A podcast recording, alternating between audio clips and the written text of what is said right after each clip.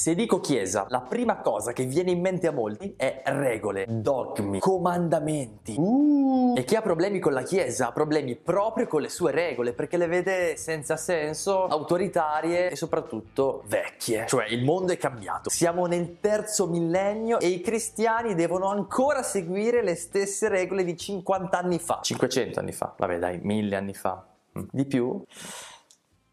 Il precetto domenicale, i rapporti prematrimoniali, la contraccezione, la masturbazione, la confessione prima di fare la comunione, il sacerdozio solo per gli uomini. Molti dicono alla Chiesa ok boomer e vanno avanti a fare come vogliono, ma certi si incavolano proprio e magari non capendo le ragioni che stanno dietro a certe posizioni della Chiesa, finiscono per pensare che tutte queste regole in realtà siano una grande fregatura e se ne vanno sbattendo la porta. Eh, sta roba delle regole ci fa sempre venire un prurito Uh, se uno ti dice devi fare così o non devi fare questo, ma che?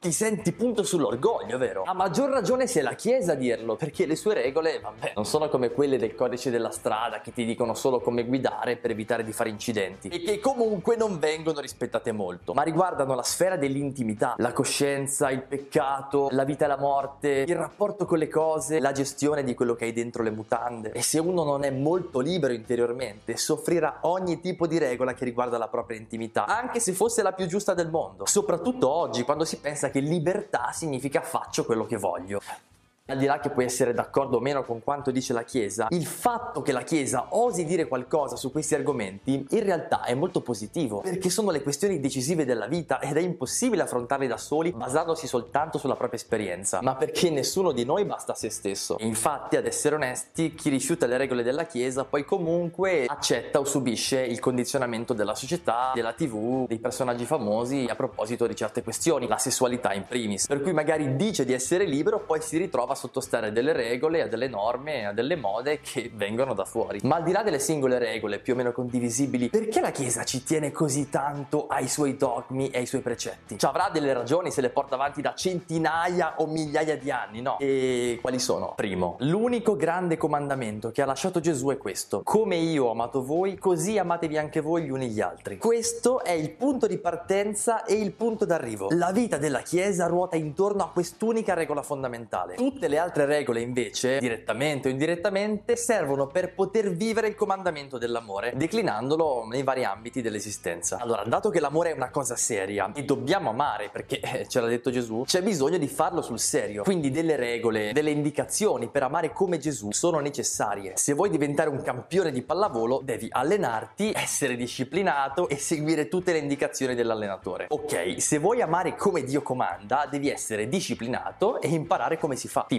cosa vuol dire amare?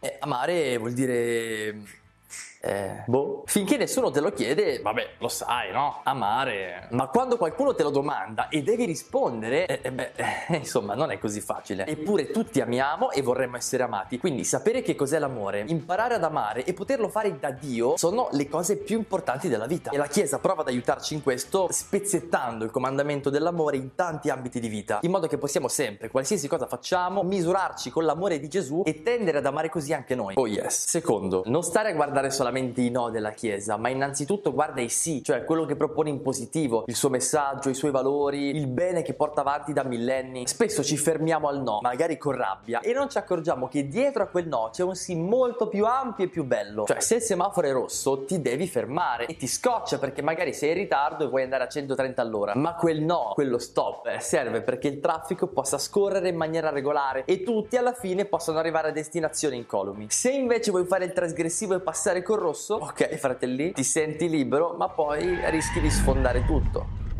Vada fratelli, ho sfondato tutto fratelli, ho preso il muro fratelli. Quindi di fronte ad una regola o ad un precetto della Chiesa, ma non solo della Chiesa, chiediti sempre che cosa ci sta dietro, qual è il bene più grande che quel no rende possibile.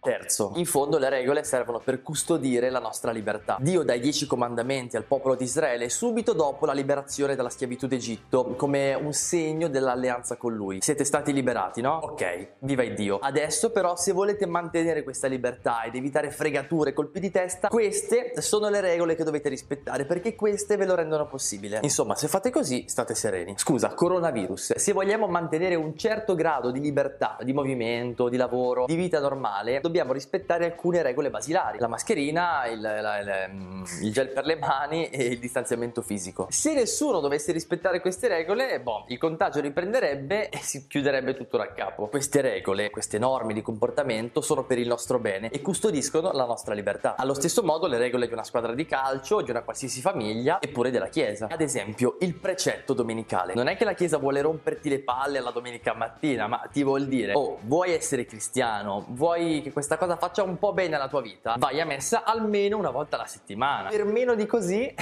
vabbè, è inutile. È come quando devi prendere i medicinali. Apri il foglietto illustrativo e leggi da assumere una volta al giorno durante i pasti. Cioè, se vuoi guarire devi fare così, non è che puoi prendere la medicina quando cavolo vuoi. Sei libero di farlo, eh, però non è che poi ti fa tanto bene e sono fatti tuoi. Mm. Quarto, detto tutto ciò, la morale cattolica è sottoposta alla legge della gradualità, ossia la Chiesa non pretende lo stesso da parte di tutti, ma chiede che ciascuno dia quello che può dare, in base alle condizioni che vive, al suo cammino di fede allo stato di vita in cui si trova. Se uno si è appena riavvicinato alla fede, non posso chiedergli di comportarsi subito come un monaco, se no se ne va via. E forse c'ha ragione. La Chiesa è chiara quando fissa i principi della morale, in modo che tutti sappiano verso dove tendere, ma ovviamente non pretende che tutti lo facciano subito allo stesso modo, perché quello che conta non è tanto rispettare le regole, le regole non sono fine a se stesse, ma arrivare gradualmente verso l'obiettivo a cui le regole tendono, cioè riuscire ad amare come Gesù. Insomma, nessuno si deve sentire costretto a dare quello che non ha, ma se vuoi amare, la Chiesa ti provoca a migliorare sempre di più un po' alla volta. Dai! In conclusione, nella Chiesa ci sono sì regole, precetti, comandamenti, ma non sono la cosa più importante. Questi sono solamente i mezzi per raggiungere la beatitudine, la felicità dell'amore. Se non credi che c'è una beatitudine, una vita migliore da vivere, può scendere anche Gesù Cristo a tentare di spiegarti il perché di certe regole, ma ogni discorso ti sembrerà solo una menata piena di dogmi